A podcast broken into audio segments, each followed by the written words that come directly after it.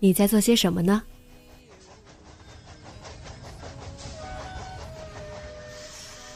你将要去到哪里？女侠生活手记，和我一起记录生活的点滴。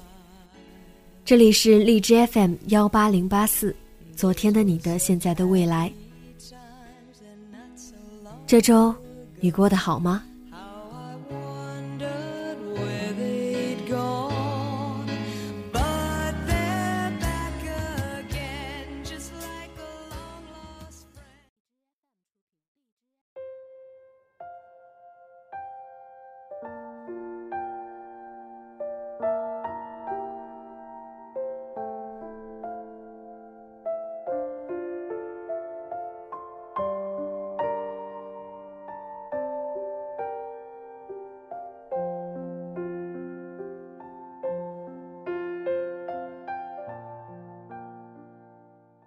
嗨，亲爱的你，晚上好。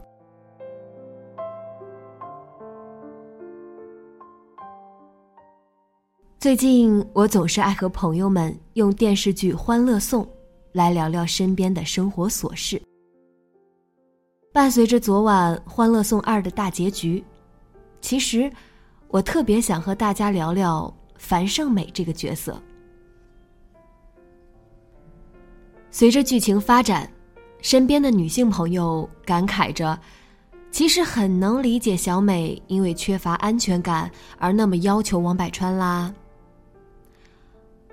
男性朋友们呢，又在为王百川抱不平。他作为一个男人，已经做的很到位了，还不知足？我想，蒋欣要去诠释这么一个矛盾复杂的人物，是很难的。这个人设很幸运的一点是，尽管有着这样的家庭背景，她却是个美女。从小到大，学校里的校花，男人心目中的女神，这一点至关重要。甚至可以说，正是因为外在给她加持的这份光环，才使她没有在最迷茫的童年自我放弃。当王百川一再强调。班里的男生都喜欢她这一点的时候，足以看出小美曾经活得多么骄傲。虚荣心一直因为外在得到满足，这一点也同时左右着她对美好生活的欲望。当她和王百川在一起的时候，一方面觉得自己卑微的根本不可能拥有更好的了。他不想成为麦田里拾麦穗的人。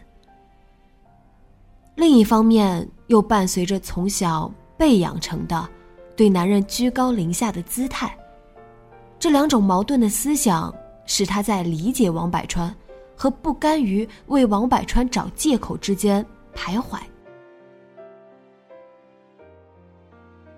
当然，值得肯定的一点，小美内心里的傲气。反倒让她落魄的很高级。我们都知道，这个社会为美女提供了一条所谓的捷径，一条不高级的捷径。但是她没有选择这条路。不管生活卑微到什么份上了，她都没有踏上过那条路。虽然剧中没有过多介绍，但是可以想象。这样一个从小城市来到上海打拼的女孩子，先是做着一份 HR 的工作，后来又找到了理财顾问的工作。我想，这都不是一份普通的简历可以胜任的。从小面对自己的身世，从小就深知光鲜外表下自己与别人的差距在哪。小美，都从来没有放弃过自己。回忆起第一部，樊胜美的虚荣及幻想嫁入豪门的迫切心理，我都可以理解为，是她努力了三十年之后的疲惫。她曾经努力学习，为了离开那个家。她曾经努力立足上海，为了改变生活。可是，他累了。但我也很高兴，第二部的结尾，他又决定重新站起来了。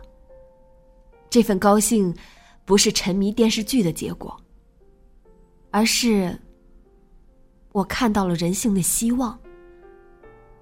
现实生活中，一切不至于那么戏剧化，可能不会那么惨，也可能诸多巧合不会那么幸运。但是艺术。却是真正摘取了生活中最鲜活的部分。自带属性不那么理想的人，就真的会输吗？就真的想爬都爬不起来吗？我想不至于吧。有人会说，樊胜美是女人，如果一个男人有那样的家庭，那压力可就更大了。也许吧，我不想在这里再去上升到男女平等的问题上。只是试想一下，樊胜美的哥哥嫂子，他们真的就没有出路了吗？可怕的，从来不是出身，不是时运不济，而是心已经没有良知了。如果从心里就放弃了自己。或者觉得苟延残喘过活几十年，也是一样的过。那么，就不要再去怪生活不公平了吧。做情感节目这么长时间，我接收的私信中，真的也有这般让人唏嘘的来信。那不是故事，是真实的生活。同时。也会有很多无病呻吟的朋友们，都醒醒吧！生活就是不公平，因为他偏爱着还愿意站起来的人。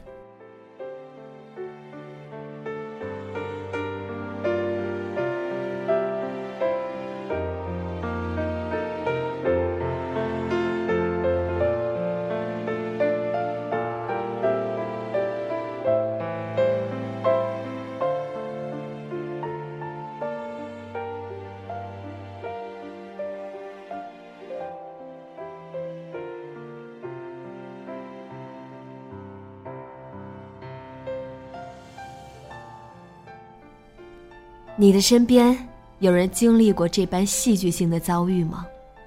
直接在节目下方留言，和我分享一下，他们是如何对抗命运的吧。今天的节目就到这里，节目原文和封面请关注微信公众号“背着吉他的蝙蝠女侠”。